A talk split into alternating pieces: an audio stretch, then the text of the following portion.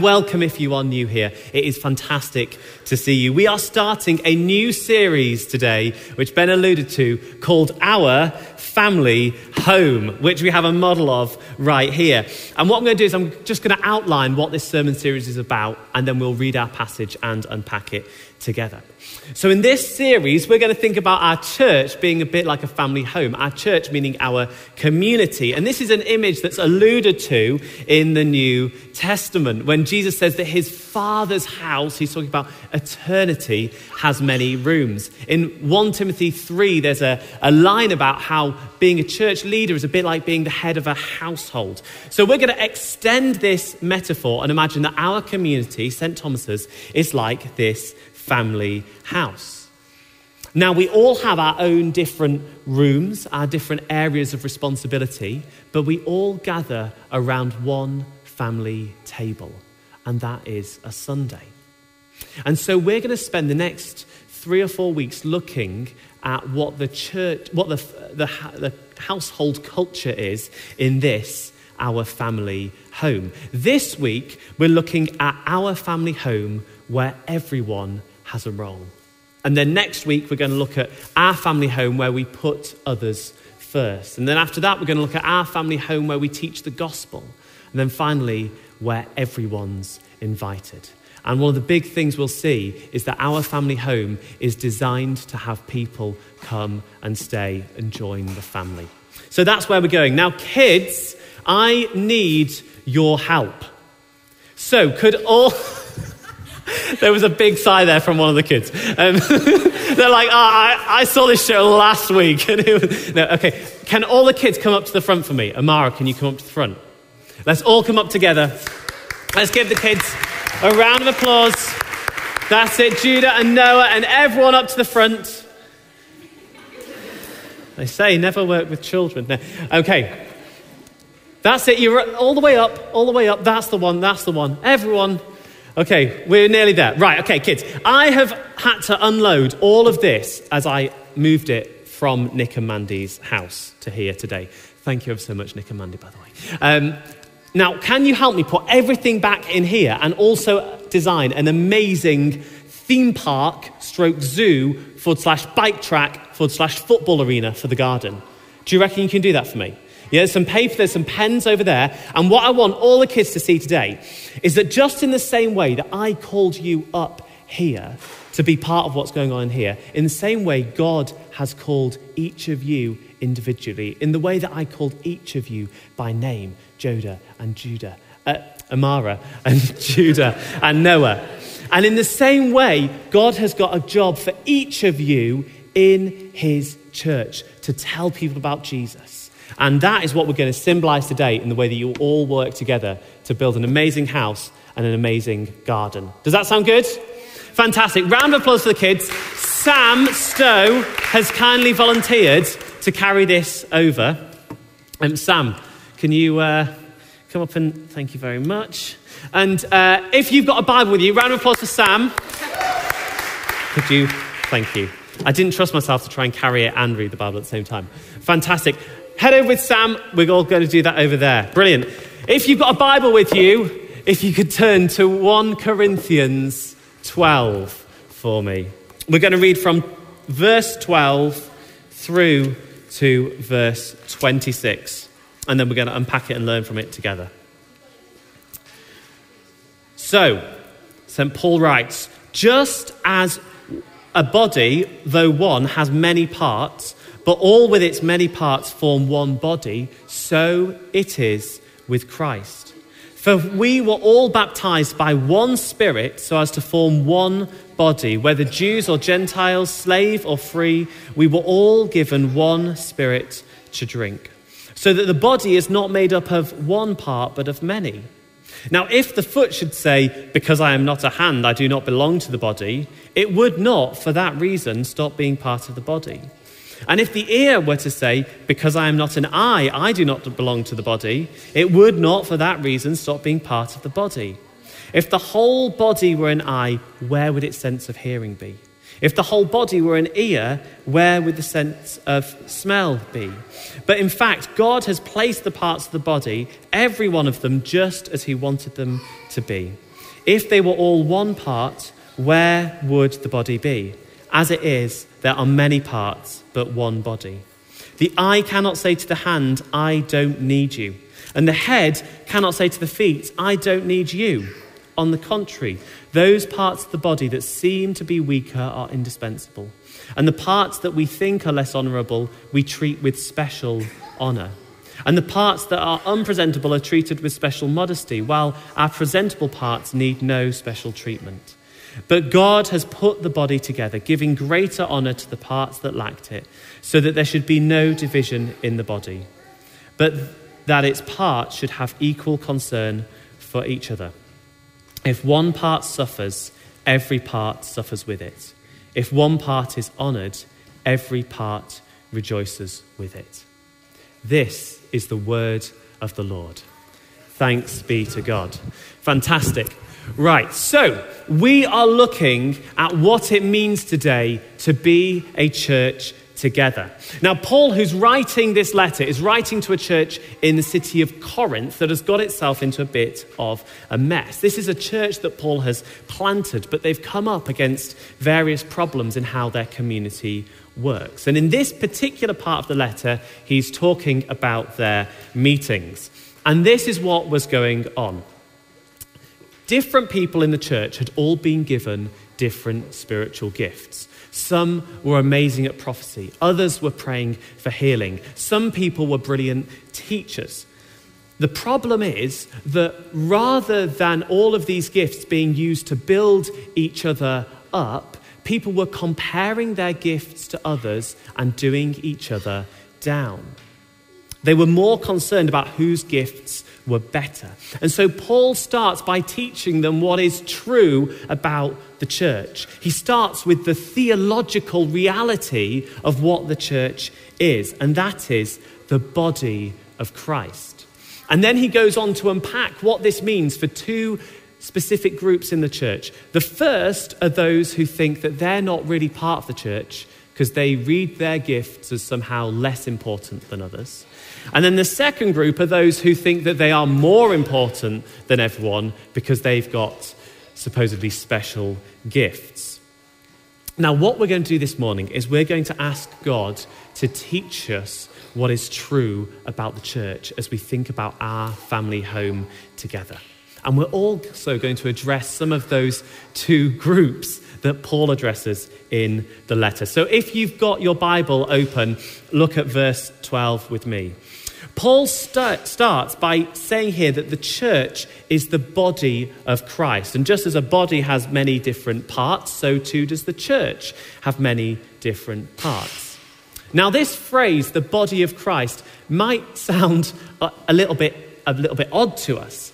But what Paul is getting at here is that we all have different roles, we all have different gifts, but they serve one goal, one aim, one purpose, and that is to do everything that Jesus did when he was on earth in his physical, limited presence.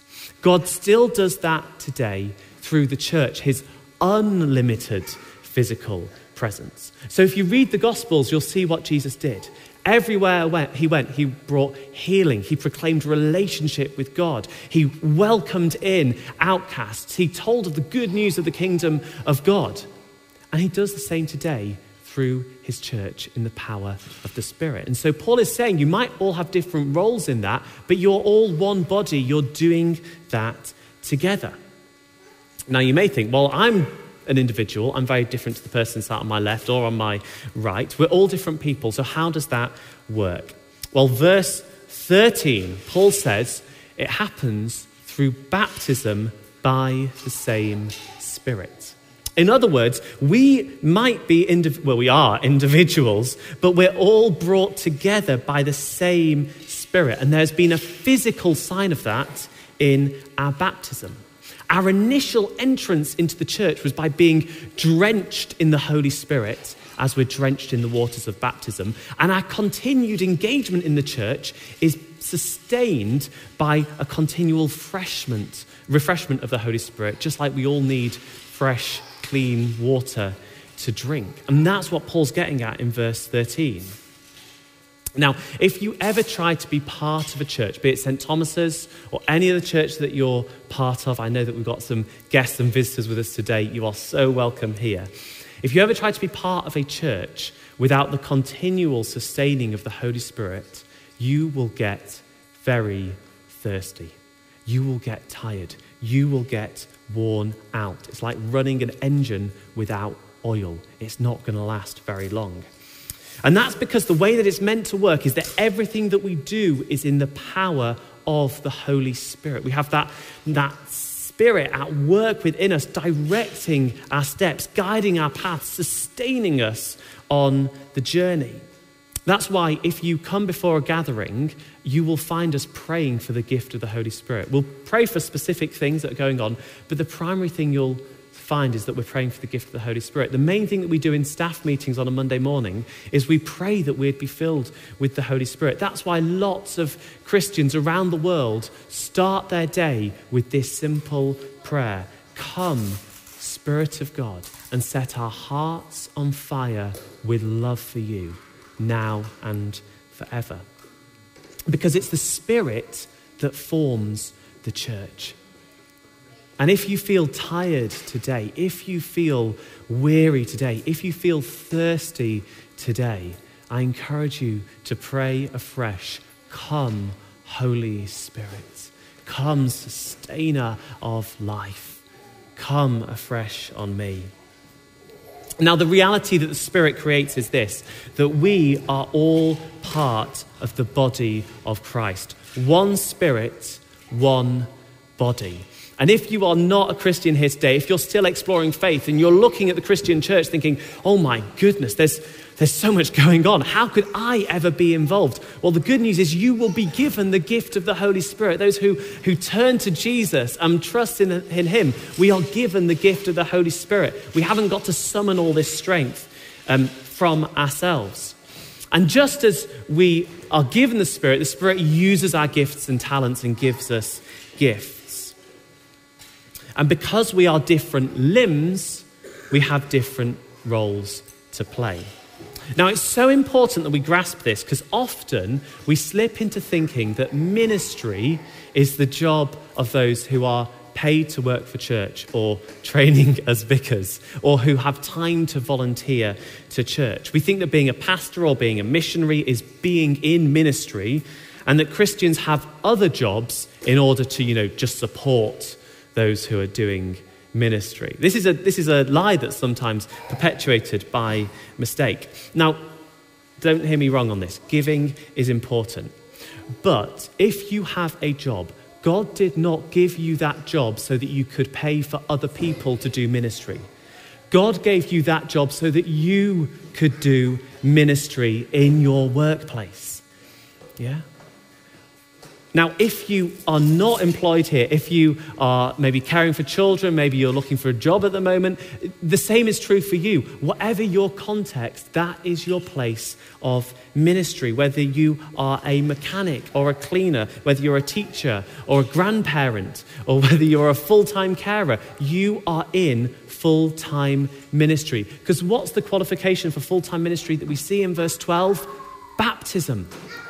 That is what means you're in full time ministry, not a little bit of a letter from a bishop, not a sending off to the other side of the world, and certainly not being on a staff team. You are in full time ministry if you are baptized. So here's the big idea for this week. In our church, in our family home, everyone has a role. If you're baptized, you're in full time ministry. Now, if you want to think through a little bit what that might be, and what that might look like, I want to encourage you to check out a book called Fruitfulness on the Front Lines by Mark Greene.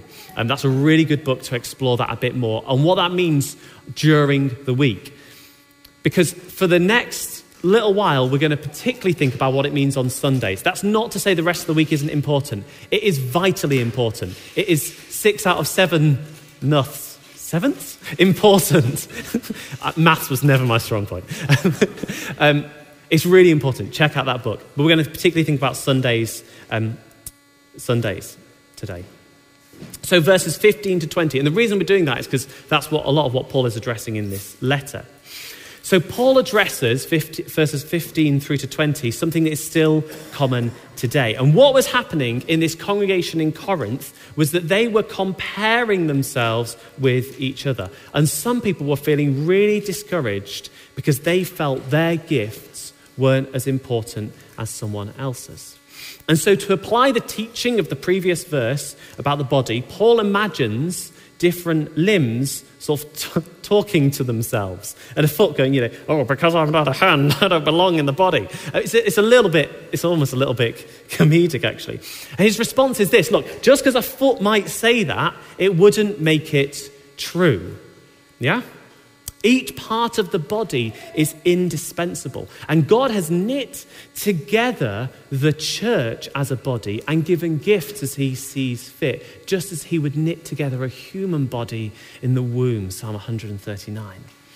Now, church, some things don't change. And one of them is this that many of us still struggle today with comparing our gifts to others.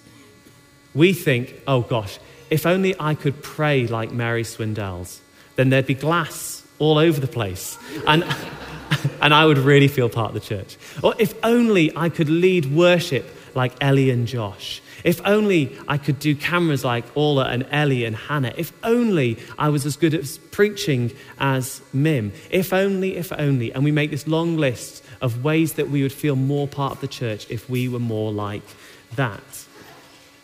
And that means that we think, oh, well, what I do on a Sunday isn't important. I might come early and, you know, help clean up for people. I might welcome people on the doors. I might serve tea and coffee. I might have people over to my home. But if only I was doing that particular job, then I would really feel part of the church. And the first thing that Paul wants to say is this bluntly, uh, just because you feel like that, it doesn't make it true.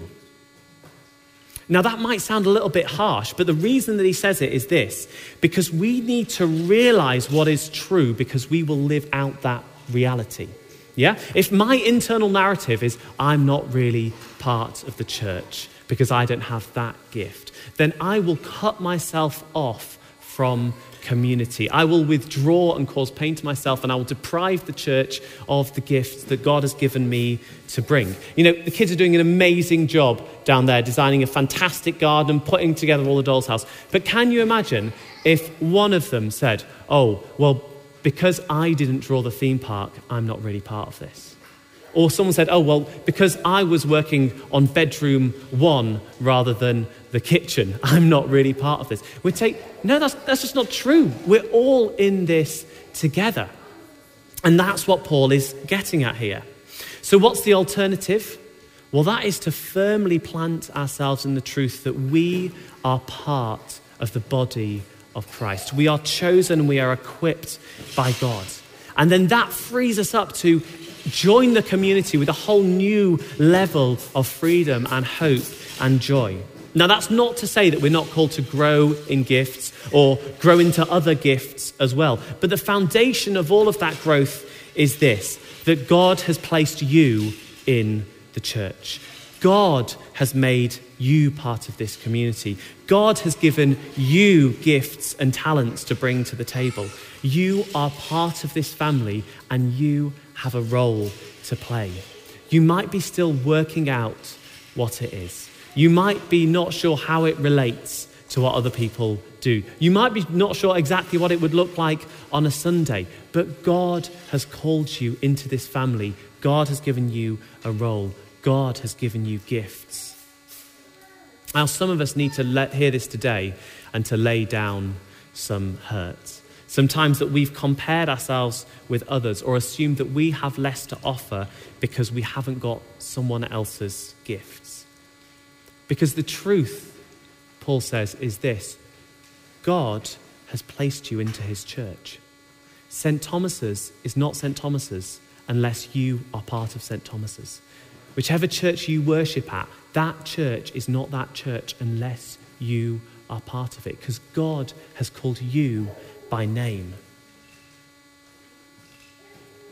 I also want to say this today if you are just exploring faith, if you're not a Christian here today, and you've suddenly found yourself, as I did when I was about 16 or 17, suddenly being interested in church, almost kind of out of nowhere. If you suddenly got interested in faith, you suddenly start checking out some videos and preachers on YouTube, this is not an accident. You are not on the fortunate end of some sort of YouTube algorithm.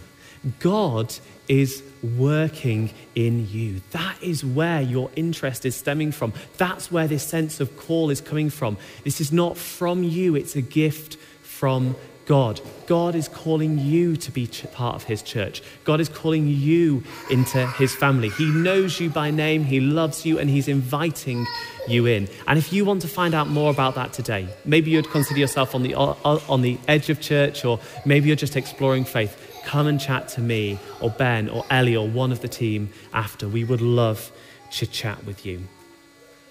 So, final section then, verses 21 through to 26.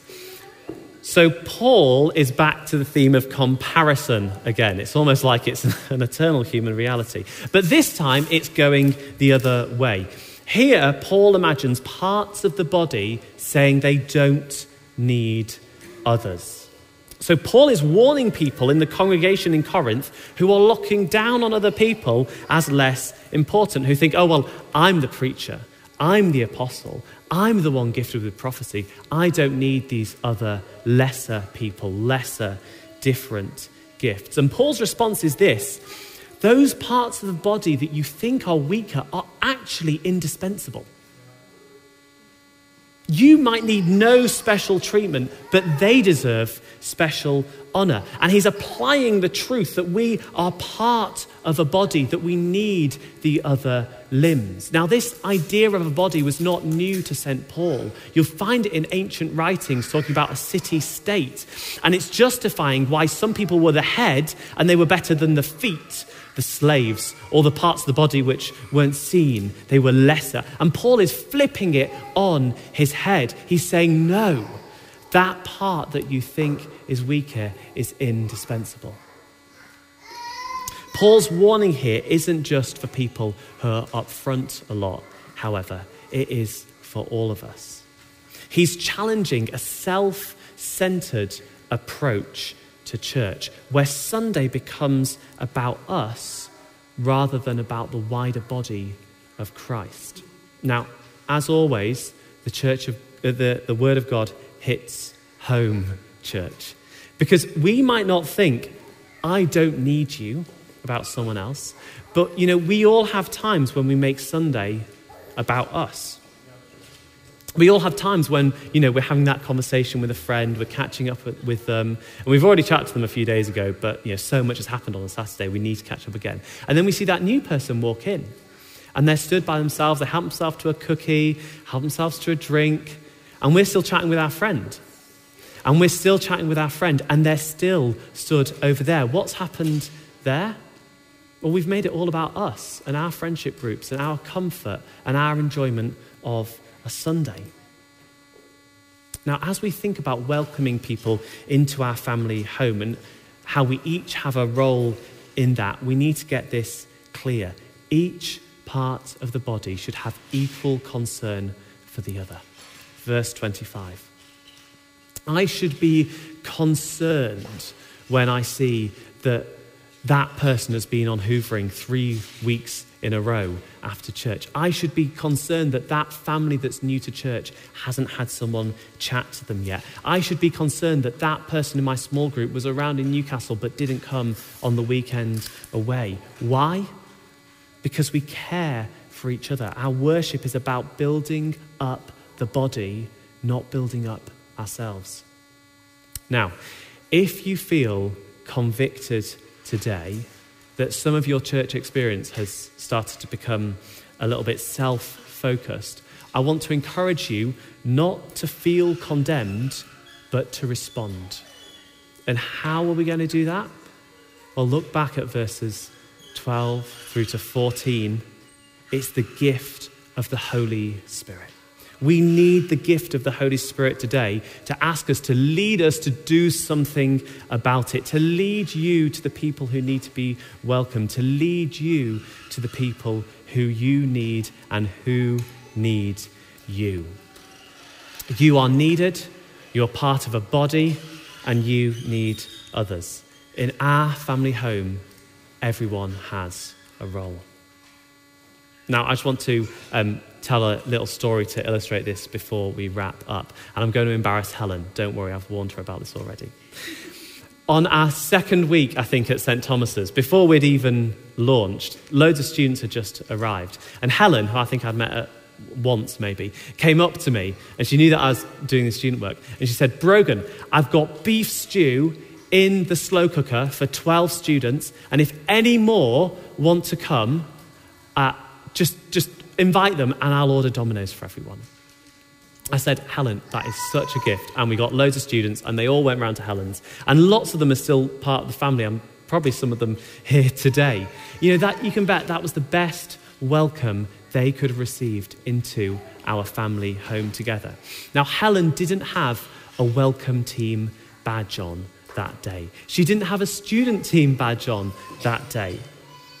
All of this welcome simply came out of Helen's love for Jesus and commitment to playing her role in welcoming people into the family of God. Now, if you want to put this into practice in the coming weeks, then I've got some really good news for you. In the next two months, we are going to welcome loads and loads and loads of people into St. Thomas's. We all have a role to play in that. So I want to encourage you to start praying now, to ask God to lead you to welcome people into the family home. In our family, everyone has a role to play. You have been called into God's church. You have been given God's Spirit. You are part of the body. And what you have to offer to brothers and sisters is a gift from God. So let's stand together. I'm going to invite Ben up and we're going to respond.